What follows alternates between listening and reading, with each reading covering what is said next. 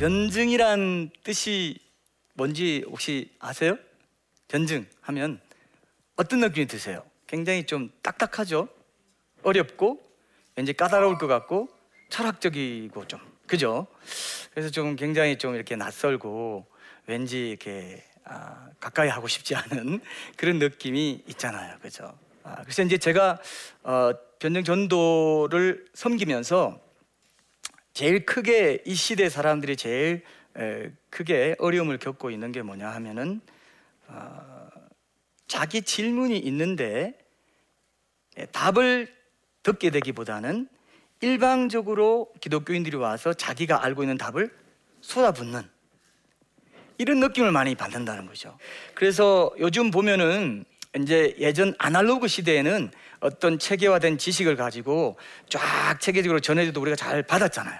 전수하기가 좋았잖아요. 근데 지금 디지털 시대는 구글에 네이버에 뭐 찍습니까? 다 자기가 궁금해하는 거 그거 딱 집어서 검색하죠. 네. 여러분 다 그렇게 하죠. 네.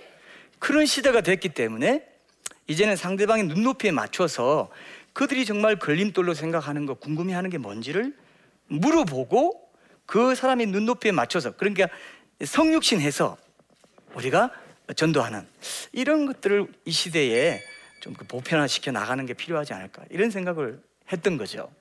필요하겠죠, 그죠?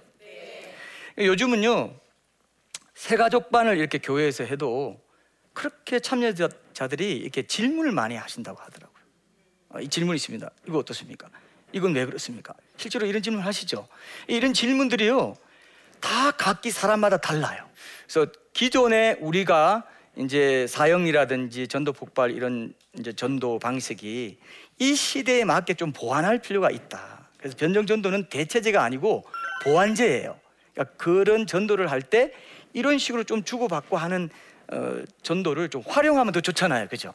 네. 그런 식으로 여러분들이 이제 생각하시고 변정 전도만 다 되는 거다 이게 아니라 이거는 어느 전도 형태에도 응용하고 활용할 수 있는 그런 이제 전도 방법이라는 거죠. 그래서 이번 강의를 통해서 그런 부분에서 활용할 수 있고 나도 궁금증을 많이 좀 해결받아서 실제로 변정 전도라는 것 자체는 뭐냐면요. 내가 여러 사람들의 질문에 대해서 어, 답을 많이 갖고 있는 거예요. 그게 변정전도 훈련의 제일 중요한 핵심이겠죠, 그죠? 그러면 자연스럽게 이제 대답해 줄 수 있게 되죠.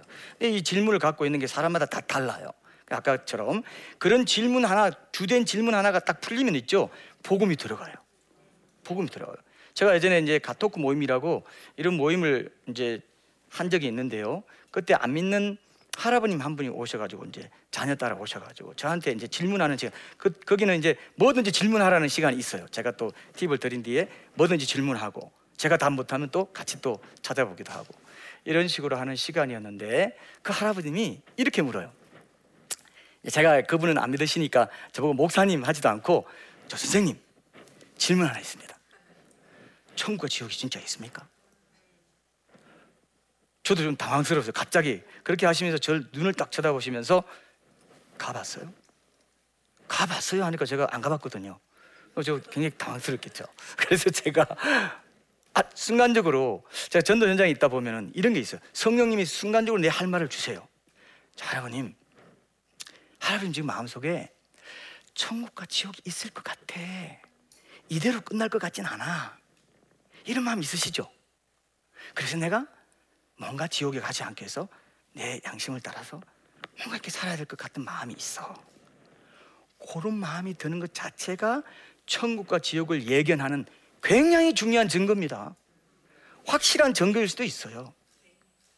이렇게 말하면 보통 아니 그래도 그렇지 내가 말이야 이렇게 이렇게 얘기할 수 있잖아요. 근데 이분은요 바로 아 그러네요 딱 받아들이더라고요.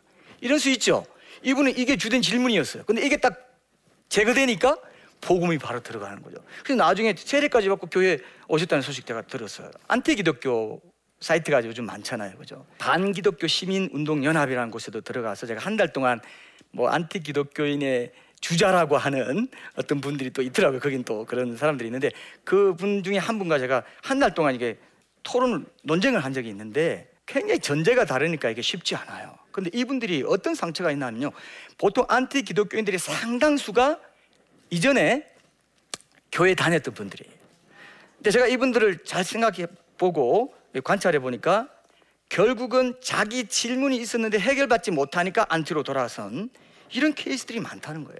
그래서 결국 변증 전도적인 접근을 우리가 많이 좀 다루고 답을 좀 다양하게 많이 준다면 이런 부분들도 조금씩 해결해 갈 수 있겠다. 이런 저는 이제 희망을 가지고 있습니다. 변증이 뭐냐 했을 때 성경적으로 보면은 베드로전서 3장 15절에 보면은 이런 말씀이 있습니다. 너희 속에 있는 소망에 관한 이유를 묻는 자들에게는 대답할 것을 항상 준비하되 온유와 두려움으로 하고. 그죠?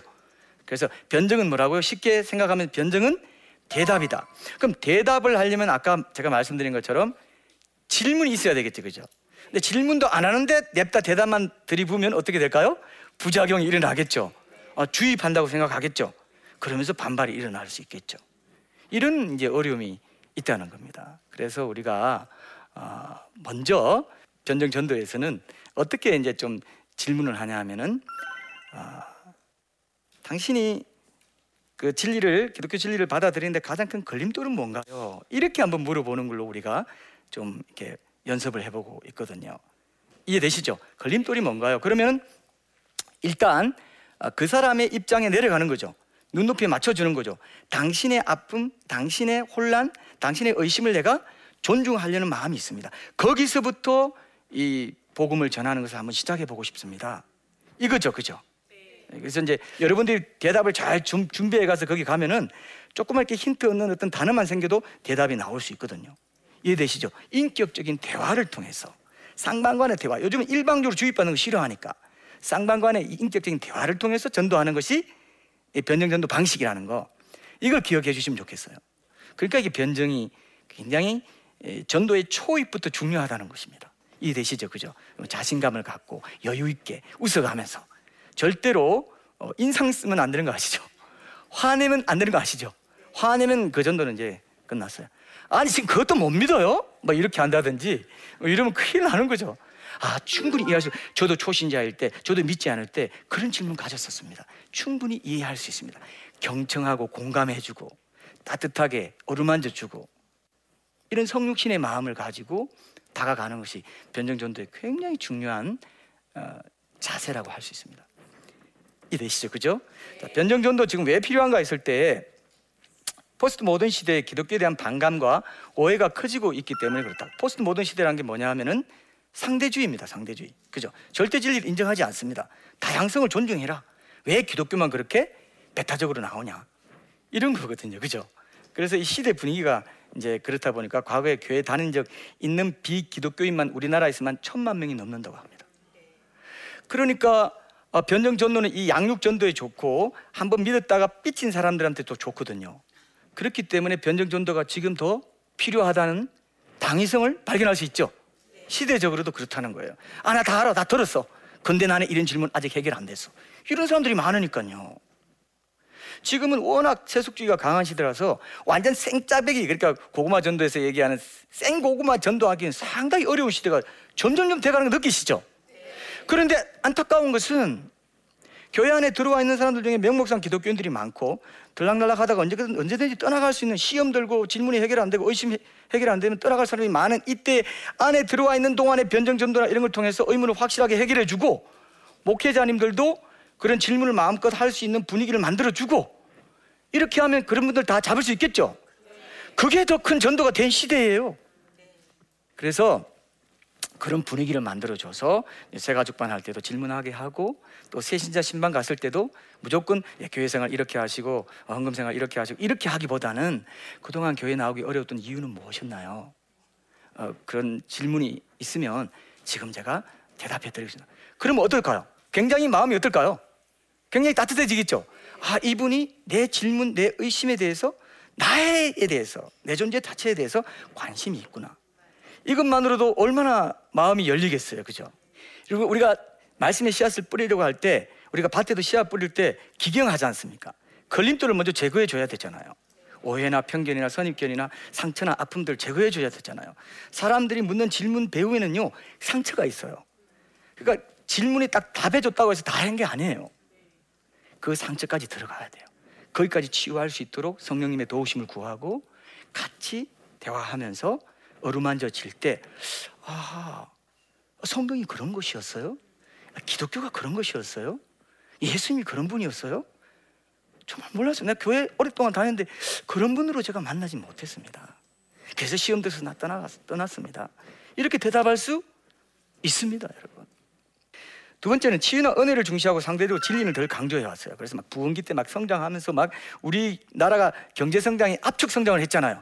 갑자기 그냥 크게 성장한 것처럼 교회도 그렇게 성장해 오는 바람에 지성, 감정, 의지가 고루 균형 잡힌 이런 전인적인 신앙을 갖게 되기보다는 치유나 은혜, 막 감정이 더 막 섞여가지고 찬송하고 막, 막 울고 막 기도하면서 물론 그것 때문에 우리 교회가 성장했고 너무 좋은 거죠. 그러나 좀 치우쳤죠. 고난이 닥쳐도 도저히 해결이 안 돼요. 이성적으로 이해가 안 돼. 합리적으로 이해가 안 돼요.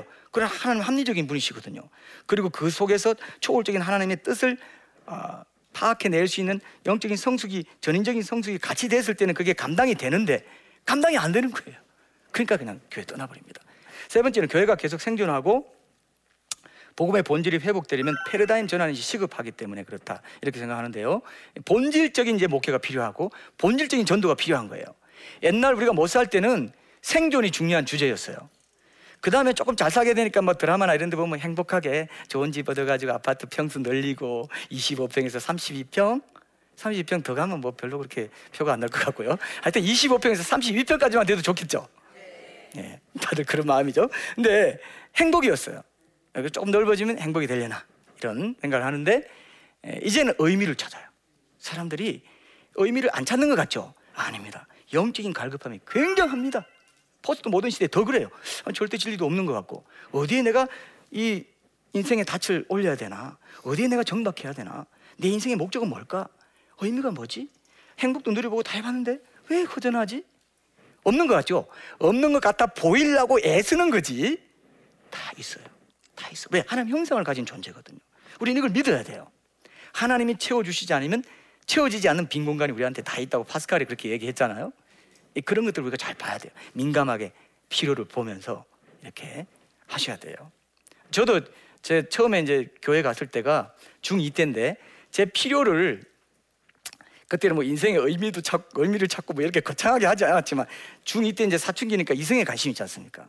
이게 눈이 돌아가고 막 이렇게 그러니까 이 친구가 필요 중심의 전도를 했어요. 야 한균아 어느 날 부르더니 전 교회 안, 안 다녔거든요. 야 교회 가자. 교회 가면 여자애 꼬실 수 있어. 여러분 혹시 저, 저 비슷한 이유로 교회 오신 분 있어요? 예. 원래 뭐 거창한 이유로 교회 안 옵니다, 그죠? 다들 막 그런 이런저런 필요해서 오죠. 그러다가 만나는 게 이제 그죠? 큰 이제 어, 질문을 만나게 되고 이렇게 되는 거죠. 저는 이제 그렇게 따라가 보니까 어, 괜찮은 애들 다 짝이 있고 속았다는 이제 사실을 알게 됐어요. 야 속았구나. 근데 또 중동부에서 계속 말씀을 들어보니까 어 예수란 분이 분명히 나와 똑같은 사람인데 하나님이라는 거예요. 그러니까 제 주된 질문은 뭐냐면 예수가 도대체 누군가였어요. 예수가 누구야? 그죠? 궁금할 만하죠? 그래서 저는 그걸 찾기 위해서 이제 그때 만약에 제가 애인을 만났다면 뭐 여자친구를 만났다면 예수님 만날 생각을 못했을지 모르는데 이제 못 만났기 때문에 제가 예수님 만나려고 이제 했던지 모르겠어요 지금 생각해 보면 그래서 그런 것들을 계속 이제 읽고 쭉 그런 기독교에 대한 책과 이런 변증에 대한 뭐 이런 것들 쭉 추가하다가 대학교 2학년 때 만났거든요 그런 식으로 제가 예수님 누군가가 해결되니까 그게 해결되니까 결국은 예수님을 하나님으로 만나게 되면서 제 문제가 해결됐거든. 그래서 이제 제가 만난 하나님도 그렇게 만났다는 것을 제가 돌이켜 볼 때 제가 그렇게 방황할 때 누군가 나에게 좀 이런 얘기들 일찍 해줬으면 좋았을 텐데 질문이 빨리 해결됐을 텐데 방황 기간을 줄였을 텐데 하는 마음 때문에 제가 변정전도 사역을 하게 된 거예요, 사실은. 그래서 이제 지금까지 이제 오게 된 거고 동병상련이 있기 때문에 제가 그 마음을 알기 때문에 더 이제 그런 마음이 더 있는 것 같아요. 맞춰주고 싶은 마음이. 변정전도 네 가지 핵심을 제가 지금까지 다 말한 거예요. 이제 정리해 볼게요. 어, 변정전도는 비신자의 질문을 잘 들어주는 데서 시작된다 그랬죠. 그래서 걸림돌이 뭔가 물어보면서 대화 시작하는 거고 두 번째는 문제를 모르면 답도 몰라요. 문제가 있기 때문에 답을 알죠. 문제를 모르면 답도 모를 뿐만 아니라 아쉽지가 않습니다. 뭐 문제 없는데 무슨 답? 그러니까 기독교인들은 이런 말을 많이 들어요.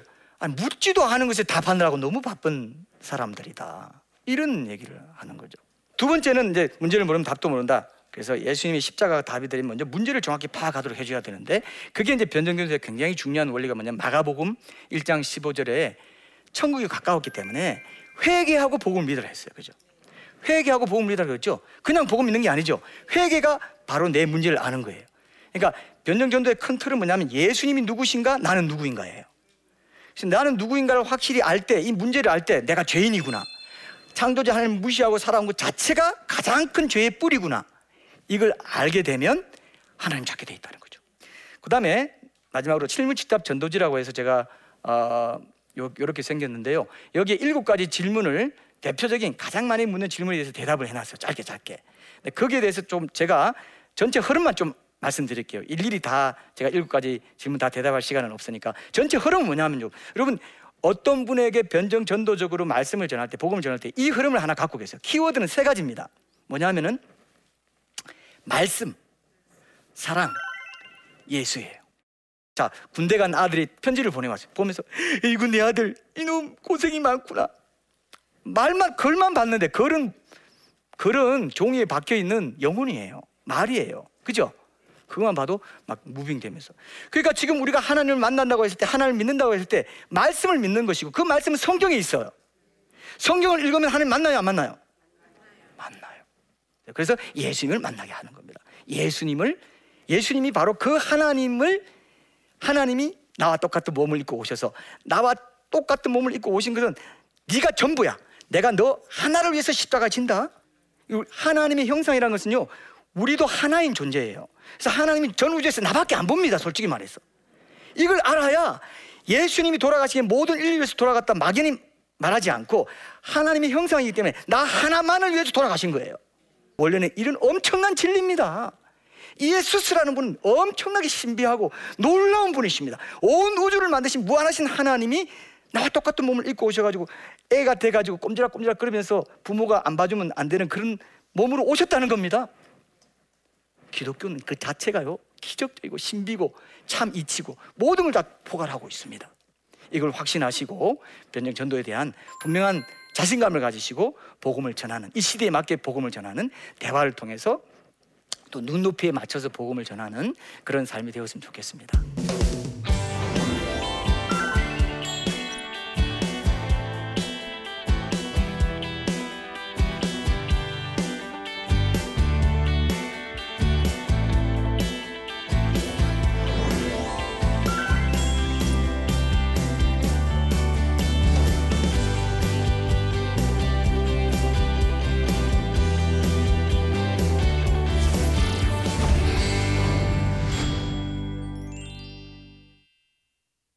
제 강의 듣고 질문 주신 분이 계셔서 우리 그 질문 함께 보고요. 어, 답을 함께 나누도록 하겠습니다.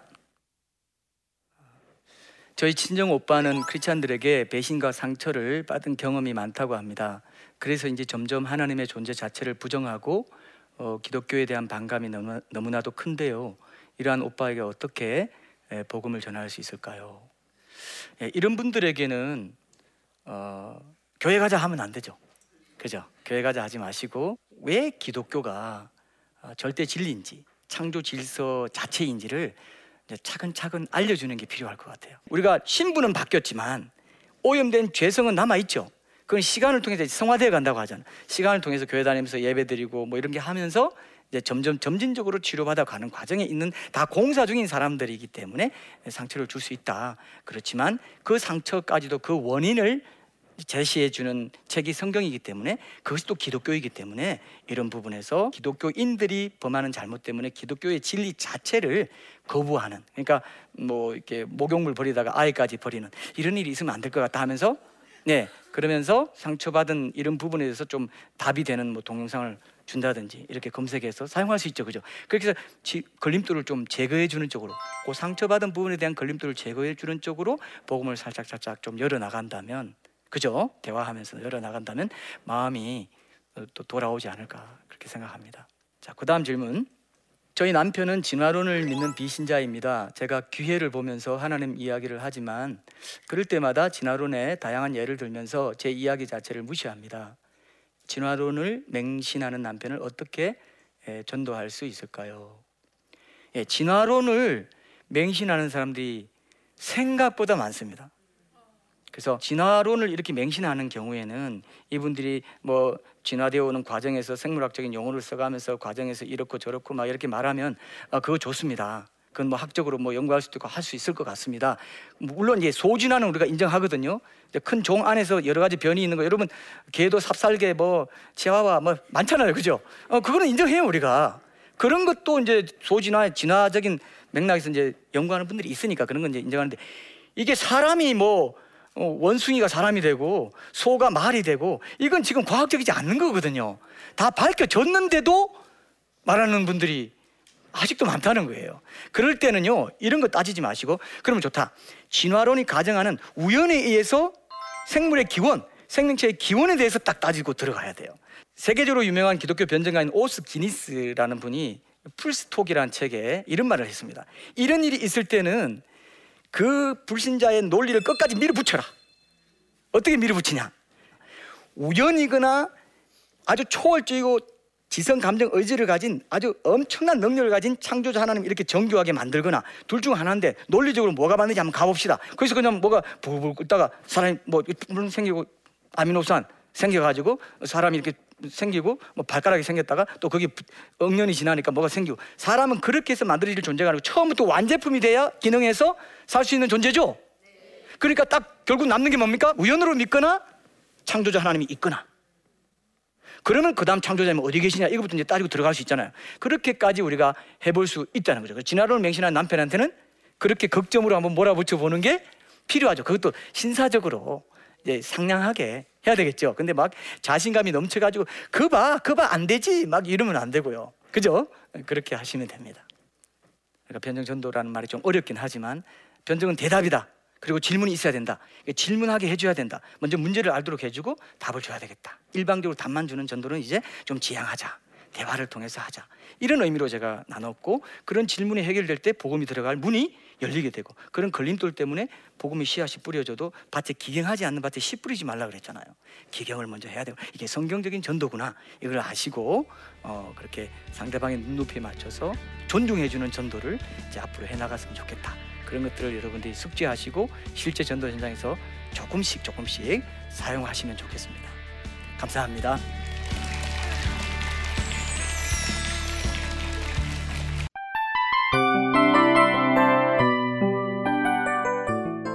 이 프로그램은 청취자 여러분의 소중한 후원으로 제작됩니다.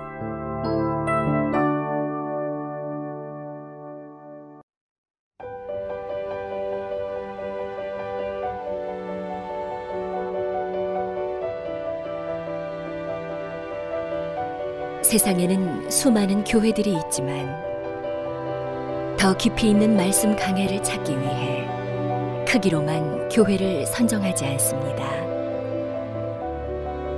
보다 좋은 영적 콘텐츠를 더 많이 나누기 위해 방송비를 받지 않습니다. 1년 365일 복음만 전하고 싶어서 우리는 광고를 하지 않습니다. 온누리의 복음을 땅끝까지 CGN TV와 함께 땅끝 성교사가 되주세요